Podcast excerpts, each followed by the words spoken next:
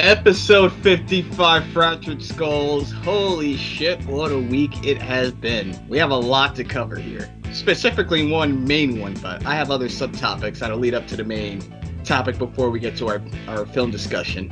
How have you been this fine week? Uh, here and there. Just, you know, life gets in the way. You never know how to handle it. Always throwing you curveballs. And that's really it. That's all you can really do is just try to handle it the best of your abilities. Yeah, that's, uh, that's, you know, taking one step at a time, one day at a time, you know, that's really all we can do. Yeah, virtually. Uh, let's get into the the news topics here because you know we got a little bit of a newsworthy week this week. Yeah, uh, this is uh, Sunday, August 22nd, 2001, as, as of this recording. Our first news story. We talked about the Resident Evil movies. We're not going to talk about them again. But it seems like Capcom has made a teasing announcement that they're going to be remastering Resident Evil 4. So I'm assuming when if they do remaster, it probably won't be coming out, so I say another two to three years. Um, have you played Resident Evil 4? I think you said you have. Yes, I have, and that game has been re-released God knows how many times.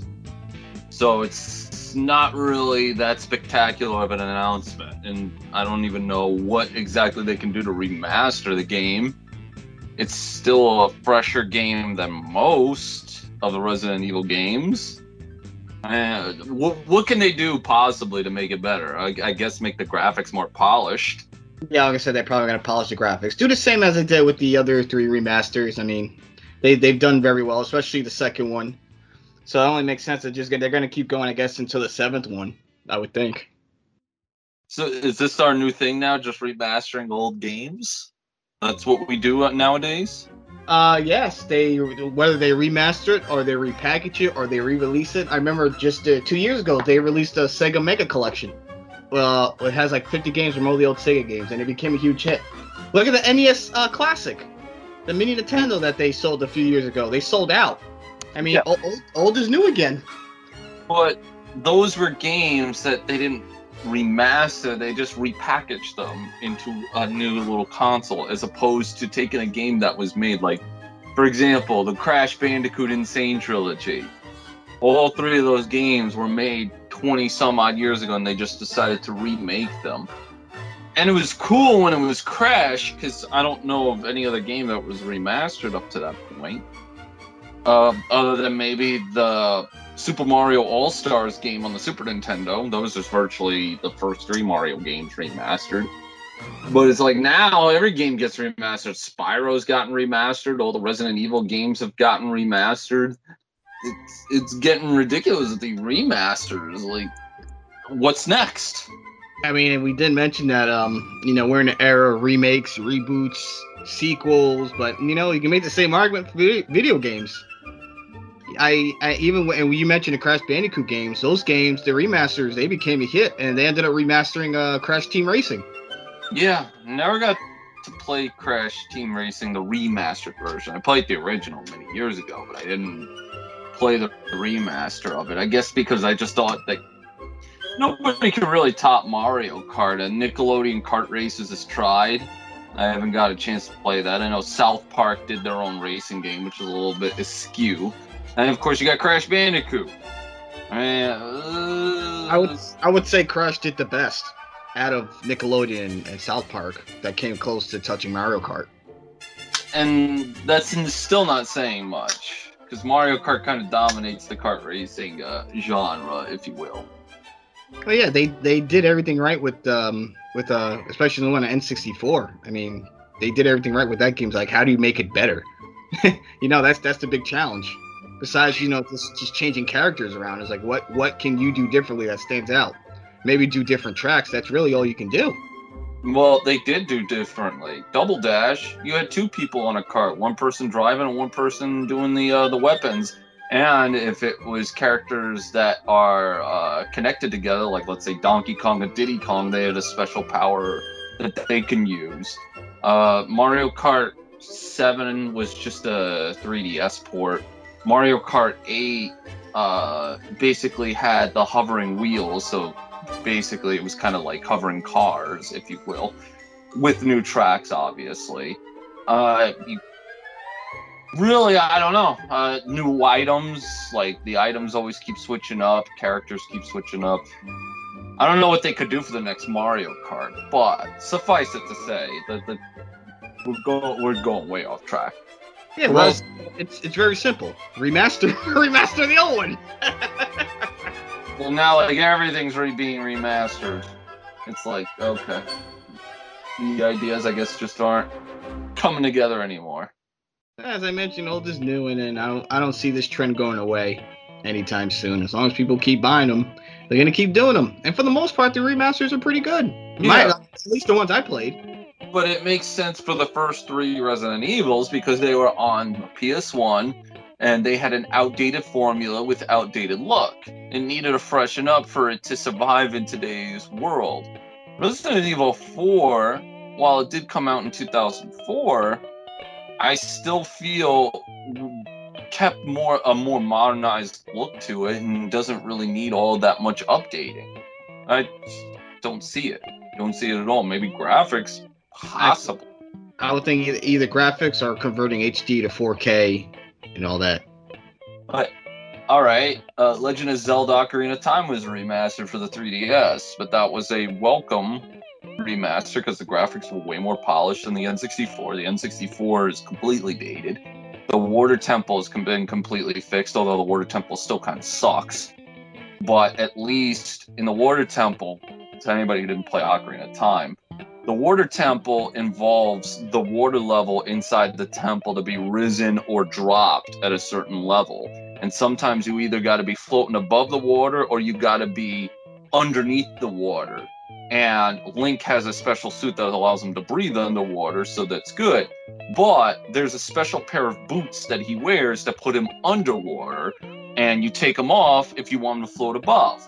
Well, in the old system, if you had to constantly switch so that Link would have to float or be underwater, you had to constantly pause the menu and keep flipping through the pause menu to go find the boots and either equip them or not equip them. The 3DS kind of fixed that because it had a second screen on, and so now you could just press the, the boot button and it'll either on or off. So it completely deviated that mess. So that mm-hmm. so that was welcome. Uh, I, and I guess the Crash Bandicoot series was a welcome remaster because again, those games were on an outdated platform. But if you were a Crash Bandicoot fan and you were expecting the old gameplay, think again because the gameplay physics are different. But I think it worked for Crash Bandicoot because I don't know when the last time a Bandicoot game has been released prior to the remaster. So um, almost like a hero's welcome for him it's they've released games after that, but they were nowhere near, nowhere near as successful as the first three games that were oh. released.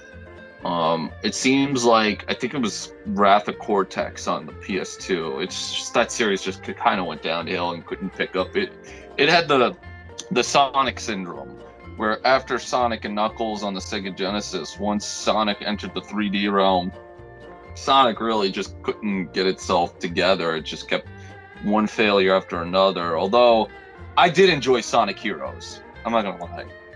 I guess I'm one of the few that really enjoyed that game.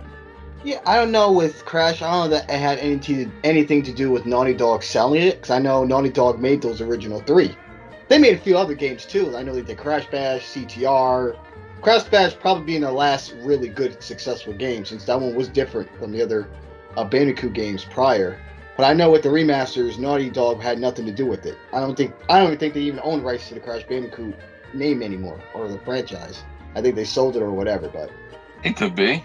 It, it very well could be, as as we talked about. When a game gets or any kind of franchise gets passed off, it doesn't seem like it has that same aura. We talked about that with Jason Voorhees and how once he got pulled out, what was it by Paramount? No barely any movies have been released, and all of them, with the exception of Jason X, because that movie's a classic, they've all kind of sucked hard balls. That uh, that covers our first story with uh, Resident Evil. Our second story is unfortunately we had a death. Uh, most fans may know him from being in Kill Bill, but uh, Sonny Chiba passed away at the age of 82. Uh, I've mentioned his name on this podcast before. He's the original Street Fighter. Most, um, if you're a fan of the martial arts films from the 70s, the 80s, Sonny Chiba was a pretty big deal in Japan. He was basically their response to Bruce Lee. He has a black belt in six different styles of martial arts, so this guy's legit. He's an actor. He's done some screenwriting. He's a producer. He's a, he's been a director. He's done it all. Would you? He wasn't uh, Uma Thurman's teacher, I wouldn't say, but he made her the the famous sword. Yeah, the Hanzo sword. Yes, and I know he was also in one of the Fast and the Furious films, the Tokyo Drift one. So uh, it sucks because uh, you know he's a legend, and he was very good at what he did. I, I I've only seen him in two films, the ones I just mentioned, Kill Bill and um, uh, Fast and Furious. I would love to watch the original Street Fighter movies, the Street Fighter. Yeah, um, I didn't get to see much of his work, but he was 80. You said he was 82. 82. He had a successful career. It's better to have somebody who passed away at 82 and had a successful successful career than someone like let's say a James Dean who dies way too fucking young and then you're wondering what if or River Phoenix something like that. Even even you know Brandon Lee. Brandon Lee, another one that we've talked about. Um, and I'm sure I'm forgetting others. Uh, I mean, Paul Walker was in his four, was about to be 40, I think, when he passed away. But still, it's horrible when a guy or gal dies at such a young age. Aaliyah being another one. I don't think she did. Did she do any movies? She did. Uh, she did Romeo Must Die and Queen of the Damned.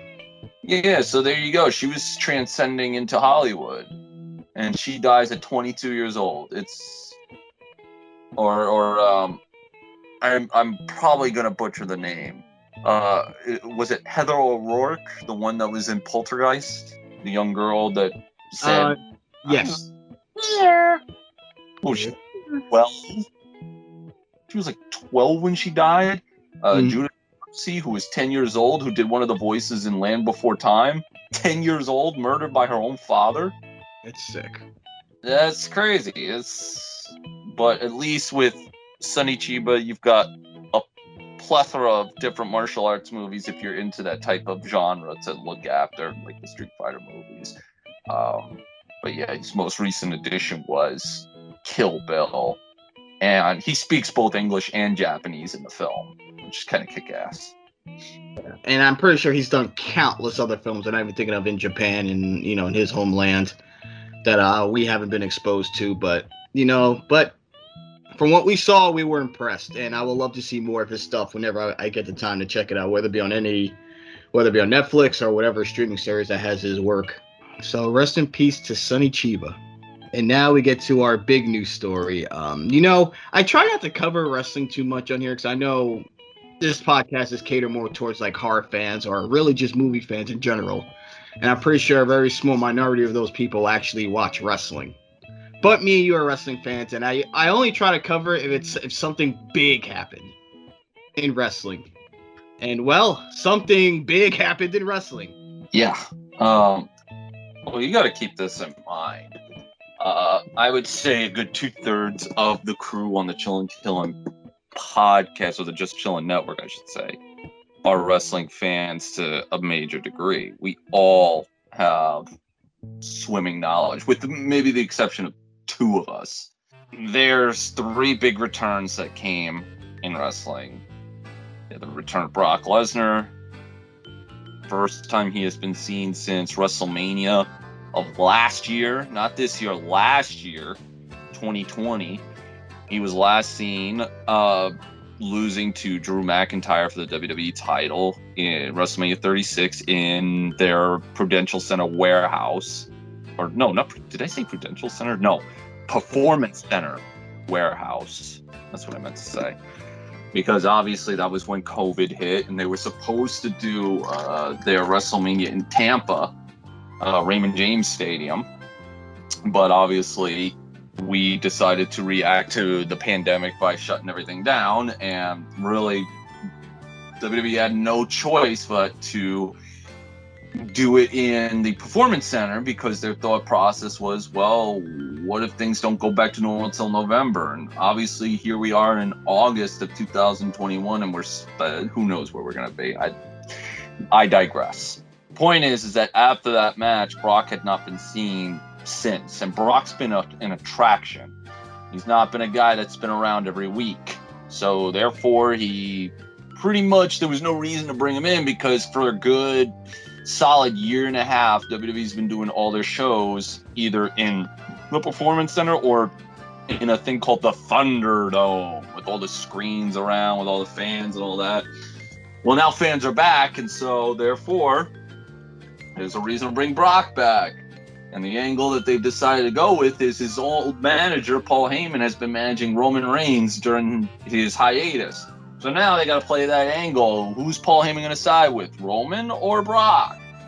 Brock's rocking a ponytail, which is kind of weird. But it's cool to see Brock back because it's been almost two years since we've seen him, and they've decided to pair him up against Roman. And while we've seen that match several fucking times, uh, it's a different dynamic because Roman's the heel this time and Brock's the good guy. And you've got the dyma- dynamic of Paul Heyman. Before we get to the other two, what do you think? Uh, Brock coming back uh, was, wasn't really a big surprise. I mean, if there was any place he was going to return, it was going to be for WWE. I didn't see him anywhere else. I don't think uh, Tony Khan would pay the money Brock would, would have probably wanted to make an appearance. And honestly, I don't really see how that would benefit Tony Khan in the end. I mean, I mean, he'll probably get some eyes, but really, that's it. With the whole Brock thing, He would just give Brock a fresh uh, array of opponents to work with. He would have Yeah. like uh, your Kenny Olivier's, as Jim Cornette calls them, or Twinkle Toes McFingerbang. Uh, who else is on that? He could face uh, Adam Page, Darby Allin. He, he would have a new set of opponents to work with, and a lighter, well, just as light of a schedule, I guess. So there's that. We had the return of Becky Lynch. Becky Lynch, Yeah. yeah, the man. Becky Lynch had not been seen since May of 2020. Her last appearance was the Raw after Money in the Bank 2020. Uh, Asuka had won Money in the Bank, and to anybody who doesn't know what Money in the Bank is, it's a briefcase that holds a WWE contract to where you can cash in for a shot at the world title or women's title, depending who you are, for a whole year. And in this case, it was different because Asuka, when she won the Money in the Bank, it wasn't for a contract, it was for the title. The title was in the briefcase. And the reason is the current champion, Becky Lynch, was giving up the title because she was pregnant. This had caused a bit of controversy because A, she's the top female in the company, and she's getting pregnant right in the middle of what is her biggest run. And luckily, the company's not relying on her financially. And then the other side is basically saying she can do whatever she wants. I'm not going to get into who's right or who's wrong. The point is, is that in May of 2020, she took a hiatus because she was pregnant. She hadn't been seen in over a year. Well, at SummerSlam, something weird happened. Bianca Belair, the defending SmackDown Women's Champion, was supposed to defend against Sasha Banks. They built this for about a month or two, and it was supposed to be the big rematch because they had faced off at WrestleMania, with Sasha being the champion and Bianca beating her.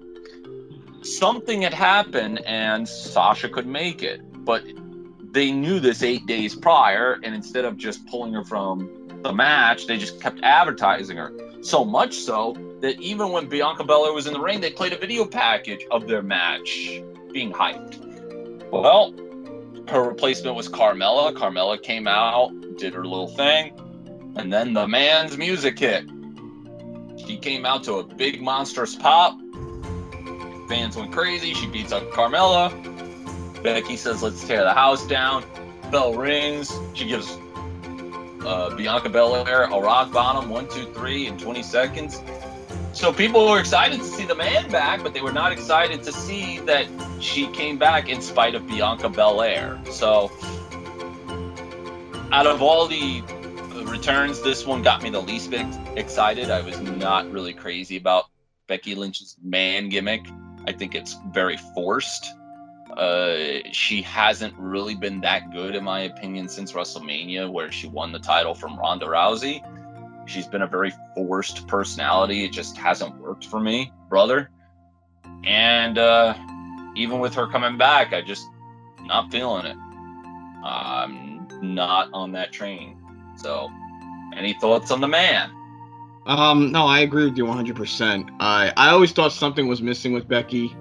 I, I mean, obviously, you know, I'm get, I I'm not taking any credit away for her getting super over. You know, great for her. I was there live when um in her main event of Mania with the three way. It was her, uh, uh, Ronda, and was it uh, Sasha? No, it wasn't Sasha. Uh, uh, Charlotte. Yeah, God, I totally I totally blinked on Charlotte. And even that three way match was just underwhelming, which is an underwhelming match to close the show. Now there was a lot to do with it. One, the match just wasn't as good as it should have been for a WrestleMania main event. And two, the show at that point had had been going on for like seven hours. And I think Kofi winning the belt took all the energy away from the crowd. And then everything after that was just kind of the crowd was just kind of like on their hands and on their you know sitting in their chairs, just kind of waiting for the show to be over. And plus, you know, the temperature was dropping. It was getting it was pretty cold there. Yep, and that match literally started at midnight in New Jersey time, and the show was in New Jersey. So yeah, and the show started, I believe, at seven. Well, if well, you if not not counting the pre-show. Yeah, the pre-show started at five. Yeah, so literally, literally there the whole day, which is ridiculous. Mm-hmm. And I remember the day started off nice and hot, and then it got cold, and then it rained as soon as we were leaving. Um, yeah. but I, I was I was back in my hotel by then, so I was fortunate to not experience what you guys went through. But you already told this story. Oh yeah, lucky you. So. Um, but with Becky coming back, I mean, whether it be Bianca or any other talent in that position, having to lose 20 seconds to a returning uh, star, that's not how you're supposed to do it. Why would they do that to Bianca? This this made no sense to me. It, it felt like a burial. I mean, you would have you would have thought Bianca said something to someone backstage and they were pissed off at her and saying, "This this this'll teach her." It it would work if Bianca was a heel. Like heels, yeah. because a heel can easily use that as heat to be like, well, no, I wasn't ready. Like the Honky Tonk Man when he lost to Warrior in what was it, 20 seconds? He had the out. I, I wasn't scheduled to face him. I was scheduled to face Brutus Beefcake. I, I wasn't ready. He just ran in and attacked me. That's what a heel does. They make excuses. They get the heat. Bianca is supposed to be a good guy and a top good guy at that. And now, like, what does this mean? Is she going to turn heel? And if she's going to turn heel, why? Bianca has worked very good as a baby face. It's, I don't know. Either way, I was not excited for the man. And oh. even if they would have had a 15 minute match, I really wouldn't have been excited for the man because she just doesn't do anything for me. Yeah, she does not. Yeah, as I mentioned, she does nothing for me neither. Um, some people were mentioning her title reign has been underwhelming, or you know, she's just basically been a girl holding a bow. I mean, look, and people do realize they were letting go a shit ton of talent just over this past year, and they let go a lot of females too. I mean, honestly, there's really not much for uh, Bianca to work with. Who was she feuding with during her, title, her whole reign? You've been watching more than I have. I'm trying to remember who she's faced, to be honest holy Christ, like her matches have been completely unremarkable, and it's not on her because she's a very athletic girl. I, I again, I have no issue with them ta- taking the belt off of her to give it to Becky, but at least have a competitive match. Oh, she's worked with Bayley and she's worked with Carmella, but Bayley has been injured. She yes. just got injured, and she's going to probably be out until after WrestleMania. Yeah, she's gonna be out for a minute. And Carmella, let's be honest, she's not a strong talent. Well, they don't book her as a strong talent, no. Um, but yeah, uh, I guess we'll get to the big return. Yeah, but those were the big returns for WWE. They had for um, SummerSlam two days later of the Rampage. Now, some people think it was a publicity stunt to counter what AEW did. I guess could so, have been. I don't know. I don't really care. AEW, the competition for WWE, was able to acquire CM Punk. CM Punk has been out of wrestling for seven and a half years, almost eight. Uh, I'll try and condense this story. CM Punk is not a prototypical pro wrestler. He's very skinny. He's tall, but he's skinny. He's about six two. He's not a guy that you would suspect would be a main event guy. He's not even that athletic. He's very clumsy, but he's a great talker. He he understands psychology. He understands the art of storytelling in a match, and that's what makes CM Punk so great. So CM Punk got with the company, WWE, and for years they've kind of not really done much with him. They gave him the world title, but they've always kind of like relegated him to being a pseudo main eventer. Somewhat, they would throw him in there for a little bit and then just have him lose and then just knock him back down. Until one day he caught this infamous, what we call pipe bomb promo, where he vented his frustrations of how he was being treated. So, therefore, it got him really popular, kind of similar to Austin when he cut his 316 promo. So for years behind the scenes, he had been frustrated with the company that he was working for. They weren't really giving him the ball. They gave him the title, but they never made him the guy. Never made him the centerpiece. It was always John Cena. They made the centerpiece, never giving CM Punk the chance to be that guy. On top of that, Punk has accused the company of misdiagnosing his staph infection to where after his very last appearance with WWE, which is at the Royal Rumble 2014, he was taken out of the Royal Rumble near the tail end, did a whole hour, apparently got concussed, uh, was chokeslammed through a table by Kane, and that was the last we had seen of him. The next day, we hear that he had quit and was in a room with Vince McMahon and Triple H where he had quit. Come to find out, this is CM Punk side of things now. A couple months later, or a couple weeks later, he goes to a doctor to see that he had a staph infection that he had reported to the company for the net last three months that he had had, and they basically said, "Nah, we're not going to remove it. Here's a Z pack, a Z pack that he was being prescribed to that did not solve his issue. It actually made him feel worse to the point where there was actually a match with him and Dean Ambrose on SmackDown where you could clearly see he shot himself because that's what antibiotics do. They give you diarrhea. And so he shot himself, and there's literally a shit stain in the middle of the ring. Anyways, so one thing led to another. He kept quiet for a bit. Um, apparently, they sent a FedEx envelope the day of his uh, wedding saying he was fired. And they had lawsuits going back and forth. And around Thanksgiving of that year, 2014, he finally went on podcast to tell his side of the story, which is basically the cliff notes of what I just said. And for years, there had been a bitter battle between the two. Chris Amann, the doctor he accused of misdiagnosing his staph infection, took him to court to sue him for defamation of character. Eventually, that case got thrown out. Uh, CM Punk went into the UFC to try that out. He had two fights. First fight was against Mickey Gall. He lost within two minutes. I knew right then and there that the UFC just wasn't a fit for him. I was called crazy for thinking he should go back to a thing that he hated. I knew he didn't hate wrestling. I knew he hated WWE. Then he had another fight with I can't even remember the guy's name. The fight lasted about three rounds. It, put it this way: they Dana White had even said the winner of that fight was not going to get a UFC contract, and he never did. He never fought for the UFC again. And on top of that, years after the fight, they pulled the win from him because he failed a drug test that day for marijuana. Why they waited years after the, taking that win away from him beyond me, but whatever. So his UFC career never panned out.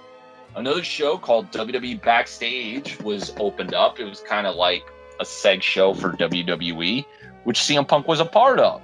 Problem is, is that he was signed by Fox, not by WWE. And he mentioned that there was a bridge building that would need to be made before that he could work with WWE. May never be rebuilt, but whatever.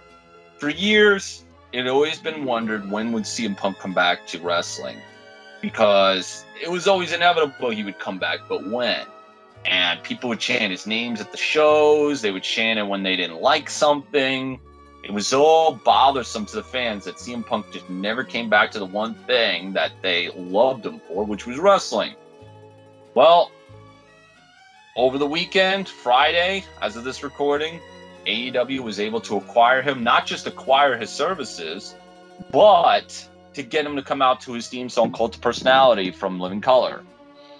Came out to his Chicago crowd that was very ferocious for him. They love him. He's a cult hero.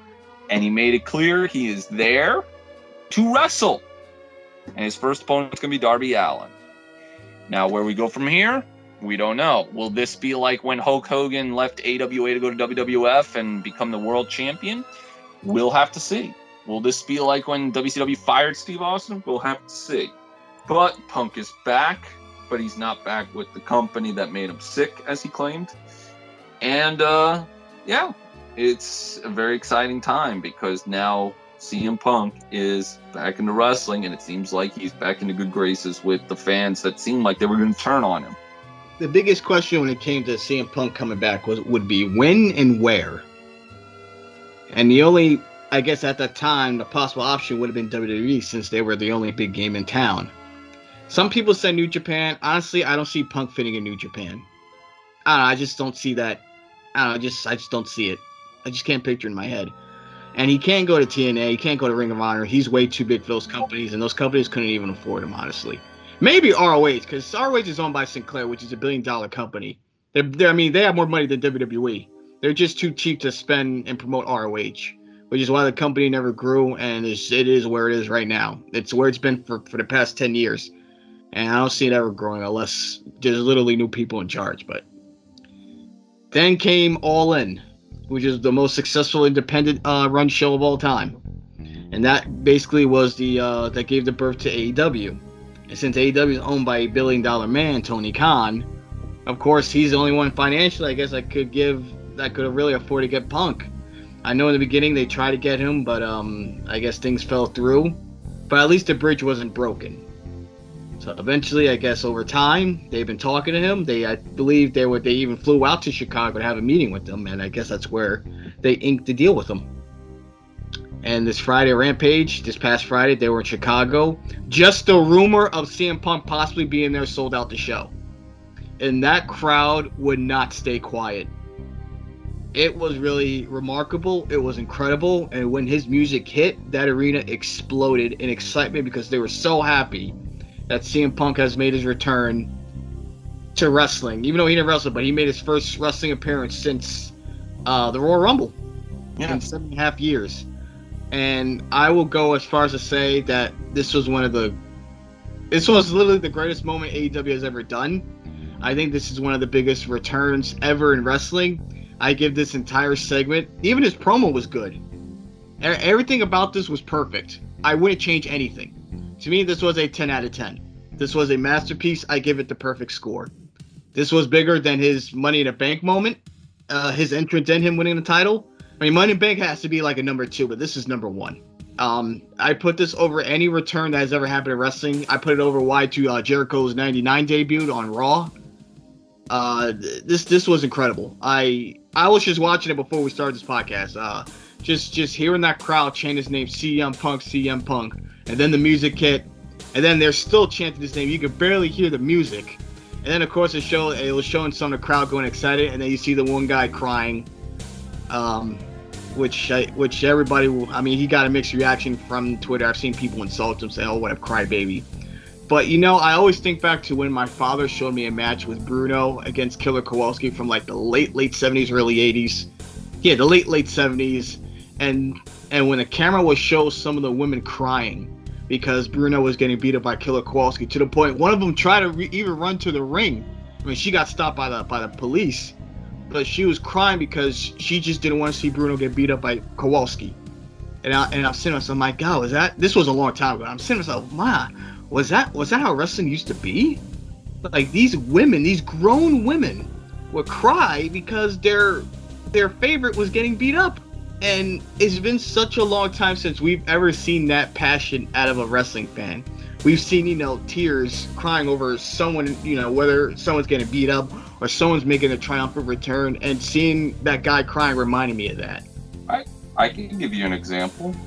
Look at when Randy Savage and Miss Elizabeth reunited at WrestleMania 7 and how many people were crying there. You hear people saying, oh my god, they're a bunch of pusses. It was both men and women crying. It was a big moment. Uh, I, I probably wouldn't have cried because that's just, I'm, I'm a hardened criminal. But two things. Would you say this was better than Edge's return from last year's Royal Rumble? Yes. Uh, that's remarkable because Edge was out for about nine years up to that point with a neck injury that was said to have ended his career. And I'm probably certain you didn't see this, but would you say this was bigger than Kobashi's return to wrestling after his cancer scare? I didn't see. I can't give you an answer. Because Kenta Kobashi, he, he's more notable in Japan. Yeah. A form of cancer around 2006, 2007 ish. I can't remember. And um, he had to leave wrestling to go fight for his life, even more so than Roman Reigns when he had leukemia. Um, Kobashi ended up beating it. He put it in remission, and when he came back, keep in mind the Japanese crowd is different than Americans. They usually stay quiet in the beginning of a match and just observe. They don't really get into it until the climax. When Kobashi was doing his first match since coming back from cancer, they were like on their feet for Kobashi. I don't think he ended up winning the match, but just the fact that the crowd was into it from beginning to end, knowing that Kobashi was back. I'd have to rewatch it because it's been so long, but I remember that being a big deal. I think what helped this is that CM Punk is such a cult hero in Chicago that if you do a show in Chicago, he is going to be a hero amongst all heroes. Kind of similar to Bret Hart in Canada. You put Bret Hart in fucking Canada, those Canadians are going to go nuts for Bret Hart. You cannot get anybody to cheer uh, the opposing opponent that's facing Bret Hart. You can't get those crowd that crowd to cheer them over Bret Hart. It's just impossible. Because Bret Hart's the, the, the Canadian hero. Go look at Canadian Stampede when Bret Hart is being cheered. Would you say this was bigger than Canadian Stampede? Oh God. Oh man. I mean, if you're gonna if you're gonna ask me, was this bigger? I I really have to sit and think about this, but just off the top of my head, I would say yes because this crowd, even after Punk finished his promo, they were still chanting his name throughout that entire show. It's like no one else on that card on Rampage stood a chance. Well, to be fair, I am comparing apples and oranges because CM Punk had not been seen in wrestling in like seven and a half years. So this was like a welcome back type moment. Whereas the Canadian Stampede, it was just a big show where the Hart Foundation was facing what was it? Steve Austin, Goldust, Ken Shamrock, and Legion of Doom. Mm-hmm. So yeah, that that is apples and oranges. So I am being a little unfair. Suffice to say, it was a great moment, no doubt about it. I've always, I've liked Punk as a performer. I don't know the guy as a person. He's said and done stuff from his own words and from other people's words that I find a little questionable. No denying that dude had a huge impact on our business. And it showed this weekend because that crowd was so excited to see him. And the most underrated part of that whole promo wasn't even him talking about, you know, him returning. To me, it was him calling out Darby Allin and Darby Allin standing there with Sting, and they're just staring off into what's going to be their biggest challenge yet. And I, I sit there and I think many people are not going to know what I'm talking about, but for all your wrestling fans, you'll know exactly what I'm talking about. I'm talking about. I cannot wait for the day that CM Punk has a promo face off with fucking MJF. I cannot wait for that. That is going to be some of the best shit. That is going to be, as Vince McMahon would say, such good shit. I I I would think this upcoming Dynamite, him and Darby Allin are gonna have a face to face, and you know, since Darby's managed by Sting, you know Punk's gonna have a face to face moment with Sting as well, and I think the crowd is gonna lose their mind. Sting and CM Punk in the same ring. It's unimaginable. It's it's incredible. It's it's amazing. Mm-hmm. Like I think this is the most buzz wrestling has gotten in a long time. I say prior to this, probably the most buzz they've gotten, I would say, was All In. And probably the only thing that'll match it is the eventual, if it does happen, debut in AEW of Daniel Bryan. I mean, I don't think it's going to top it, but it's going to come close. It would only top it if it happens in Aberdeen. It would have to happen in Washington, the state of Washington. No, they could do it in New York. I mean, they could, but Daniel Bryan would get a bigger reaction in Washington, his home to state. Mm. I say New York because you know the New York crowd has known has followed Dragon since what his his ROH days in the early to mid two thousands. Yeah, but keep in mind if you remember that Raw in late 2013, how the fans basically hijacked that championship ceremony because they were in Seattle. Mm-hmm. So I would think they would do the same thing, kind of similar to how Chicago basically overtook this show. They knew it was the CM Punk show. It's and that's incredible, and I guess that's gonna kind of cover our news topics. And before we get to our film discussion, I gotta bring up Patreon, patreon.com slash just chill network for one dollar. One dollar! You get full access to this episode along with the other great past episodes. You can follow uh, Just Chillin' Network. We're on Instagram at Just Chillin' Network. We're on Twitter at Just Chillin' Net. Find us on Facebook at Just Chillin' Network. You can follow my partner at Monoxide YouTube on Twitter, at Owen underscore Heart underscore Guy on Instagram. I'm on Instagram and Twitter as well as Silent Poison. And with that said, we're going to get today's film discussion. 1997's The Devil's Advocate, starring Keanu Reeves, Charlie Theron, Jeffrey Jones, and of course the great Al Pacino. It was directed by Taylor Hackford. The screenplay was done by Jonathan Lemkin, Tony Gilroy, and I believe they have another screenwriter credit here, but it's written by three guys. It's based on the book that was advocated by Andrew Neiderman. It has a budget of 57 million, and its box office it grossed 153 million dollars. It's a long film. It's over two hours. It was distributed by Warner Brothers. So, and this film came out, I believe, a week after Titanic uh, made its theatrical uh, release. So it did have some competition at the box office, but overall, it worked out in the end. They made profit, so this film became a hit. So they did all right.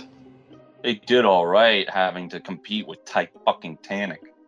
Yeah. Um, this was a film that um, obviously we, we always throw film titles at each other for us to review, and you mentioned uh, Devil's Advocate. So, uh, uh, when did when was the first time you saw this movie? This was the first time. Oh, this was the first time. This was the very first time. Uh, I saw something about it. I can't remember if I saw a meme about it. It had something to do with Keanu Reeves or uh, Al Pacino. But for some reason, just the plot uh, in and of itself intrigued me. And I could safely say I wasn't disappointed. I really enjoyed this film. It was a very solid film. I would even go as far as to say that it's one of Keanu's better films. I haven't yes. John. I have not seen the John Wick films. I have seen The Matrix. Matrix is a good movie. It's a solid movie. It's very, um, how you would say, culturally impactful. But I would say this film was better, and mainly because it took a trope that I normally don't like and was able to make it to where it made sense. I'll get to that. But the basic gist of this film is that Keanu Reeves plays a lawyer who is defending a a defendant who's being accused of raping or sexually assaulting a 15 year old girl. And while he's listening to her ter- testimony, her going over what happened, he turns and sees his his client the person he's supposed to defend. And this guy has his hand down his pants and is clearly playing with himself. He's jerking off. And he is so flabbergasted, understanding that his client is guilty. He walks out and goes to the bathroom and tries to rationalize with himself is this even worth it? Because I think up to this point, he had never lost a case. He has been a very good defender. And now, knowing full well that his client is guilty, he's got to actually to like have this thought to himself: Do I continue to defend this guy, knowing that I know that he's guilty? That's that's the thing about being a lawyer, because whether if you believe your client or not, I mean, if you were to just walk out for whatever reason, there's a chance you could lose your law your license to practice law, and from you know without that, you're out of a job. Right. Well, the film continues with him deciding that he's going to go back into the uh, the room and continue defending his client. To which he raises a good, reasonable doubt by insinuating that the plaintiff had motive to make it up by saying that she had a vendetta against the defendant. And sure enough, he was able to get the not guilty verdict. And the rest of the film just basically surrounds Al Pacino's character, where he discovers this guy, Keanu Reeves' character, and he wants him in his law firm. The problem is, is that Keanu Reeves' character is located in Gainesville, Florida, and he wants to send him to New York with him and his wife, who's played by Charlize Theron. I hope I'm saying that name right. Um, and they go to New York, and it's at this point that him defending all these clients who are clearly guilty. Oh, by the way, Keanu's character's name is Kevin Lomax. His wife, Charlie Theron, is Marianne Lomax, and Al Pacino plays a character by the name of John Milton.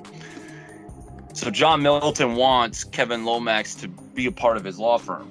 But they gotta go to New York, and while they're there, Marianne is seeing weird images, like devilish images. And it's driving her fucking crazy. So that's the premise of the film. I think when it comes to horror films, I think this is the closest Pacino's ever came to doing a horror movie. He's done a lot of thrillers. He's done his thrillers here, and I know he did that film Insomnia with him and Robin Williams, which was directed by Christopher Nolan. But um, but this was the closest he ever came, I would say, to doing a horror movie in his career. And some people will say this is a horror movie. Um, there, there's definitely an argument to be made. Um, and Pacino, of course, I mean, the guy can do no wrong. He's fucking Al Pacino. And it's revealed at the end that um, he's the devil. He's Satan. He's obviously just disguised as his uh, successful lawyer named John Milton. Not only is he the devil, but he's the father of Kevin Lomax, which was not in the book. The whole right. The whole father element was just was not in the book. I think the book it was just that he was just he was just the devil, and he wanted Keanu because of his resume, him defending all these bad people. But of course, the devil's bad. He, it's almost like he he has like a new uh, demon representative wanting him to work for him. But of mm-hmm. course, that's you know throughout the whole film, you slowly realize you know this law firm is too good to be true. They have their secrets. His wife is seeing all these uh, weird imagery. There's a, there's a lot of themes here with the whole heaven and hell aspect of it. And slowly and surely, um, the film started off with Keanu Reeves wearing a white suit when he was defending that um, that sexual predator. And was, and this is one of the themes in the movie. And throughout the whole film, you notice as Keanu Reeves, his suits were slowly like fading to black. And by the time he had his big final confrontation with Al Pacino, his suit is completely black, almost as like a, a foreshadowing that he's like getting him to turn to the dark side. I thought that was a nice touch there from the director. The the movie in and of itself is all about vanity. It's all about narcissism. That's really the whole theme of the film. It's narcissism. So the reason she's seeing all these things is because obviously uh, Lomax is caving into his narcissism, which is one of the seven deadly sins that the devil, John Milton, is trying to expose out of Lomax. And the big case that he's doing is that he's defending a defendant who is accused of murdering his whole family. And the one thing that he does, which is pretty clever, by the way, to defend him is he tries to say that, yes, I don't like my client at all because he commits uh, infidelity. But there's a difference between not liking somebody and thinking somebody's a killer. And he tries to explain to the defendant who's real pissed off, like, why are you doing this to me? He said, the more unlikable you are, the more you're innocent you're going to be. Because the more we drill into the people's heads that you were cheating on your wife, the more people are going to realize that you were not there to commit the crime. You were with your mistress.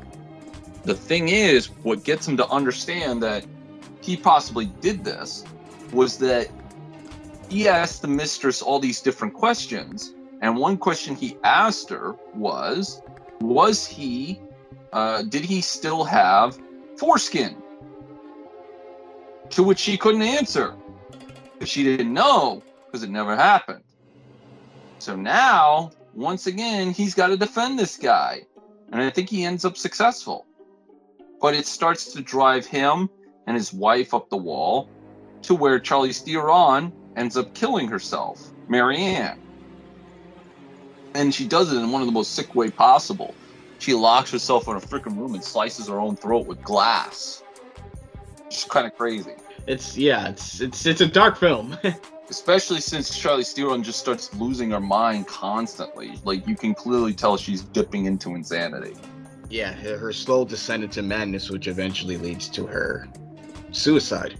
most of the film does not have a lot of horror elements other than uh, some of the faces that Charlie Theron sees Marianne does uh, will look at her one second and be normal and then the next minute they look all evil and devilish.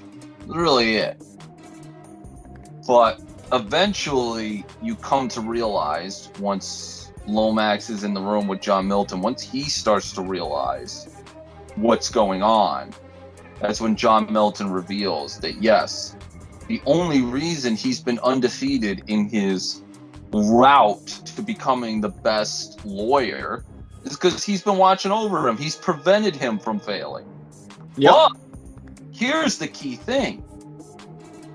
There have been several occasions where the devil, John Milton, has given Lomax the opportunity to be good, to give up this case. This case where the big case where his client possibly murdered his family. He said, Go home to your wife. I'll give it to somebody else. And he said, No, I got to do this. So the devil is playing games with him, It was, it was almost, it was like an ego thing with uh, Keanu's character. exposing the vanity within him. Yes. But now John Milton has one final task. One of the characters that he uh, has, it's one of his assistants, reveals that this person was the half sister of John Lomax. So he basically says that they have to have sex so that they can create a demon child, so that they could take over the world and and and continue this uh, this legacy on. And then Lomax hits him with a swerve. He fucking shoots himself in the head and kills himself. To which the devil then gets all wrapped up in fire, blah blah blah blah blah. And then they did something that I was like, under normal circumstances, I don't like. So, remember when I hated Human Centipede 2 and how that ended, where the last scene is the guy who did all of the centipede bullshit and all of that, and all said and done, it's revealed that it was all in his head the whole time. Yeah. They did this sort of the same thing here. It goes right back into the bathroom where Keanu Reeves, John Lomax's character, is debating should I defend this guy or not. He comes back into the courtroom and decides, nah, I'm not going to defend this guy. I'm, I'm, I'm just going to drop out. And everybody starts going nuts. To which he starts hugging his wife, who's no longer dead from suicide. She's back to her old self. Yeah, they're all back in Gainesville. Exactly. And they're about to leave, and this guy is like saying he wants to put him in the newspaper because this is a big deal because he stood up for what was right. Blah, blah, blah. And at first he turns it down, but then the guy just keeps pushing and pushing, and eventually he caves in, giving into his vanity. To which, after Lomax leaves, that news reporter turns into John Milton and says vanity is his favorite sin, his favorite seven deadly sin and that's how the film ends. It's it's a, it's basically a symbolism for vanity. Yes. I kind of like the way they did it because it showed the guilty conscience kicking within John Lomax that he has to defend this guy, but meanwhile he's still human and gives in to his vanity. The It's- symbol vanity. I've seen this director do other movies. I, I think probably his biggest claim to fame probably be the film Ray with uh, Jamie Foxx. He directed an underrated gangster film I still talk about every now and then, Blood In, Blood Out, which came out, I believe, a couple years prior to this film. this director's had his hits. Um, I think '90s wise, uh, Al Pacino. What big film? Um, uh, this is probably one of his best movies in the '90s. I'd say outside of Carlito's Way or even Dick Tracy. I always liked that movie. Keanu Reeves. Look, let me say this. Scent of a Woman. Scent of a Woman. Yes, of course. I knew I was I was forgetting one. Yeah, that's probably his biggest claim to fame, at least of the '90s. Um, Keanu Reeves. Uh, this was obviously he was really building a reputation for himself at this point. Uh, he, I know he had Speed just a few years prior to this, which was a huge hit for him. Um, here he was. I never thought Keanu Reeves was a good actor, but that's irrelevant because he kind of has like that Brendan Fraser lore to him, where people like him as a person to the point whether he's good or bad as an actor is irrelevant. You just like watching him. Just something about him that people like because they like him as a person, and that's what Keanu has. And because in this film, did he have like a southern accent in the beginning? And I don't know if he quietly dropped it as the movie went on. Well, you figure he's living in New York. Yeah, I mean, I mean, Charlize. I don't think she dropped her southern accent. I think she she had it throughout the whole movie. Well, because she was losing her fucking mind, whereas he was succumbing to the New York lifestyle, which she wasn't. Okay, you can make that argument. That's fair. And, also keep in mind, the film kind of alludes to the fact that everything that's going on is something that he's imagining. Mm-hmm. It, it never really happened in a way. Which Yeah. why, like, usually that's a trope that I don't like, but this film kind of did it right because it gave you the idea of the symbolism of vanity or a guilty conscience in a way. Mm-hmm. I thought it was really well done, and plus, you had Al Pacino playing. John, Al Pacino is great. He sounds different from his Godfather and uh, Scarface voice. He just sounds way wa- raspier here. But this is a good story of good and evil. It, it, yeah, it's the whole movie is symbolism in a way, and it's really well done. I mean, sometimes you can argue it's not super like a horror film in a way, kind of similar to Carrie, because if you watch like the first hour and a half of Carrie, you wonder to yourself, is this really horror? It's not until she actually like snaps and starts using her psychic abilities to just destroy everything. The subtle horror elements that happen in this film are very subtle. Um, there is one part where Charlie Theron's character Marianne sees a baby in the new apartment complex that they're in, and the baby is holding what seems to be her completely destroyed ovaries, which was a symbolism for she can't have babies because her ovaries are completely shot. It's it, there's some sick elements in this film that are really well done, in my opinion. But it's just it, it's all about symbolism. It's not about like there's a haunted house and it's haunted because some family died there. Now they're scaring away anybody who lives there, type of deal. Now it's this is more about the symbolism of guilty conscience and vanity. And you have a, a good, strong supporting cast. You got Jeffrey Jones, who's kind of like the senior partner for um, uh, John Milton's firm, who kind of who's basically envious of Keanu Reeves because he feels, I guess, he feels that his job, his position in the firm is being threatened by him. Envy, Seven Deadly Sin. Yep. I got Connie Nielsen also, who's like kind of like the hot uh, Italian uh, colleague for Lust. the firm. Lust, yep, Lust, and it, again, it's just, uh, all the seven deadly sins are being touched upon here in this movie, and I believe this was Charlie Theron's first big, um, her first big role because this was this came out in '97. Yeah, this was like her breakthrough as well, Yeah, and and I thought she and she was good here too. you say greed because obviously he had greed. He, he was too greedy for his own good, uh, John Lomax, because he wanted this. He really wanted this case. He was so greedy that he couldn't put his feelings for this case aside to take care of his wife. So there was greed involved as well. So yeah, it really does touch up on all the deadly sins. Even though the guy John Lomax is not evil, he's far from it. And he shows it at the very tail end of the film, obviously, when he kills himself before he allows the devil to go ahead and uh, complete his plan by creating a, uh, a demon baby. I know it's bounced around on Netflix and HBO Max throughout the months. I don't know which. I don't know what. I think this movie's currently on HBO Max. Those I want to check it out. Yeah, it's it was a film that really intrigued me and captured my interest, and it never lost it. So, I do appreciate this film. It's it, it's very very good. Um, even just as a standalone film, not even just horror in and of itself, it's a very good film. And all and the symbolism really works. It took a concept I don't particularly care for and made it work because I don't care for uh, scenarios where everything that we just watched never happened. Because then to me it's like well then why did i just waste an hour and a half's time over nothing? Like one movie that's revered that kind of does that concept but they blatantly tell you that they're erasing everything that has just happened was uh it's not a horror film. It's called uh Eternal Sunshine of the Spotless Mind with Jim Carrey and uh, uh, Kate Winslet. Mm. Whole movie centered around the fact that Jim Carrey is in a relationship with Kate Winslet's character, and somewhere she just breaks up with him and erases her memory of everything involving them using this future technology device, and the whole entire movie is centered around Jim Carrey erasing all of his memories with her.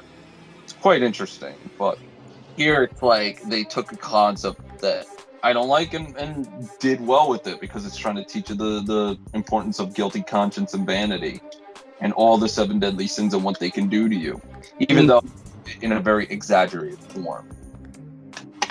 Yeah, they this movie didn't hide the fact that Pacino was like the devil. So I think they can. I, I don't think that was supposed to be the big reveal in the end. The big reveal was supposed to be that he's his son.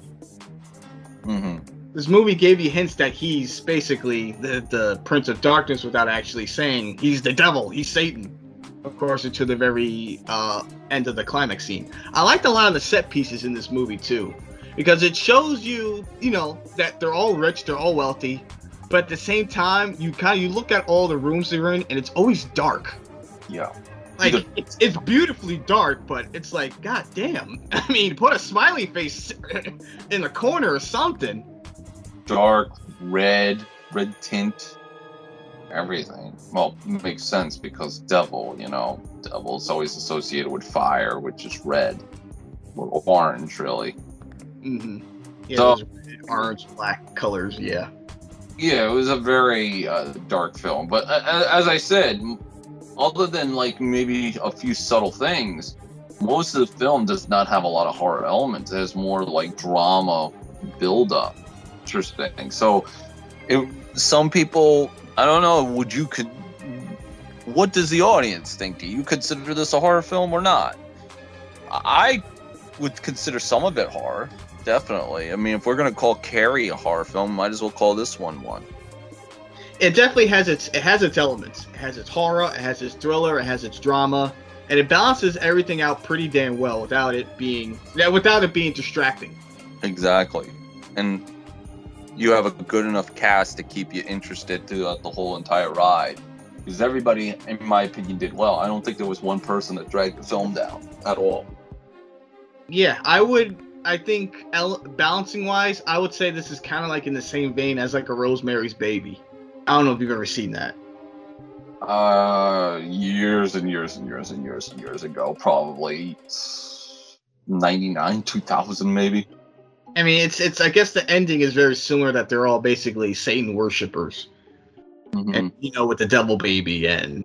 Yeah, and I obviously didn't read the book for Devil's Advocate, so I don't know like what they changed and what was kept the same.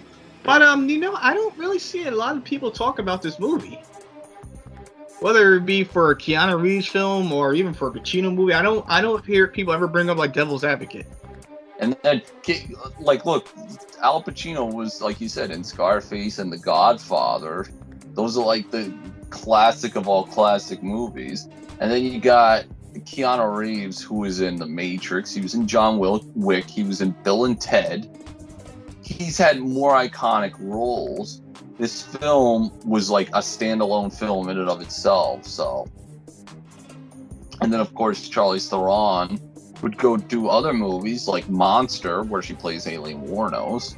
Uh, she would play the main villain in uh, what was it, Snow White, the Snow White movie that involved her and Kristen Stewart. I forget which one. Um, but yeah, it's a film that came out back in 1997, and it probably was hyped for the times, as you said. It made a good money in the box office, but it just didn't have long-staying power. hmm So Obviously, you had Titanic to compete against in the theater, so I didn't really, didn't really stand a chance. think of it like this, and and keep in mind, I'm not picking on anybody. I'm not picking on anybody in particular. But did any of you know that Farrah Fawcett died? If any of you answer that question with no, I'll Mhm. tell you, you probably didn't know this. You didn't know this because she died literally hours before it was announced that Michael Jackson died. When Which sucks. That's that was a, the talk about worst timing. yeah, she died, and I remember hours later because they announced her death. She had breast cancer, I think. And then hours later, once Michael Jackson's death was announced, that was it. Nobody could have given two flying fucks about Farrah Fawcett. It was all about Michael Jackson for like the next few weeks, to the point where I know I was out of work that day for whatever reason. I think I was sick or I just stayed home or whatever. I, I can't even remember what I was doing. But I watched the funeral at home and they freaking, it was like a big deal. You had all people speaking about Michael Jackson giving their eulogies. It was a huge, huge, huge, huge deal. So I think Devil's Advocate's issue was that it came out literally around the time that the biggest box office movie at that point, uh, Titanic came out. It's like any film that came out in 1993 that was of quality probably got shafted because of Jurassic Park. Just is what it is. So, yeah, unfortunately, it it has that stigma attached to it that it just happened to come around the same time that the biggest box office film up to that point it, it got beat out. Unfortunately. I I think really we covered everything we wanted to say. Um, it's definitely an underrated movie. I would recommend it. I think it's definitely one of the Uh, Hidden Gems. a hidden gem. Yeah, I guess that's the best way to put it. It's a de- it's a hidden gem for both Pacino and Keanu Reeves. Either fans of those two actors to watch this movie, check it out. I give this film, if I had to rate it, uh, eight point five, possibly a nine out of ten. I give it an eight and a half. I give it two solid thumbs up. I, it was a good film. It, it, see, here's the thing. This was not a film that had a lot to pick apart. So most of you are probably listening to this review and being like, Travis, Steve, where, where, where's all the, the, the craziness? There's not a lot of craziness to rip apart here. We could have talked about how hokey some of the stuff is, but this was in 1997, first off. Secondly, the film wasn't bad. It's not like not like Lords of Salem or anything like that, where you- you're going to see a lot of misery come out of us, or you're not going to see any greatness like Llamageddon. a great film. It was just there's not much to say other than that was the plot. Here's the symbolism. Here's what it tried to teach you, and that was that. It's it's not. There's not a lot to say, but at least we left happy as opposed to a movie like let's say the remake of Friday the 13th where we literally had nothing to say about it. It was bad, but we didn't have anything bad or good to say about it. Yeah, we left happy for a film that doesn't that rarely gets talked about, and we may see it on TV occasionally here and there, whether it be on TNT or the one of the movie channels or whatever. hmm I would definitely watch this again for sure. Not an issue. Yeah, it's it's an unpredictable movie because you really don't know what's gonna happen next. Yeah, you're on the edge of your seat. You want to know what's going on, and it's very easy to follow. At least it was easy to follow for me. Let me let me specify that. Yeah, that's why I figure you know maybe you give it like a second watch or two, you'll probably pick up on more things than you may have missed the first time. For some people, definitely check out a Devil's Advocate. As I mentioned, it's probably on HBO Max, I believe, right now. If not, it'll probably be on Netflix. They, they- they usually trade back and forth every other month with movies, so definitely um, it's worth the time. Check it out, Devil's Advocate. It's a it's a long movie. It's a little over two hours, 144 minutes. So, but the ending is worth it. Yeah, it's two and a half hours, and unlike with Midsommar, which was also about the same time, it didn't feel like it was dragging, and it didn't feel boring in, in certain parts. And every character felt somewhat relatable in some sense, whether you love them or you hate them. And that's going to do it for episode 55 of Fractured Skulls. As I mentioned, be sure to, to uh, check us out on Patreon. Get all our great past episodes for $1. Check out The Devil's Advocate. From Monoxide, I'm Terminator Travis. Happy CM Punk Day. Vanity. My favorite sin.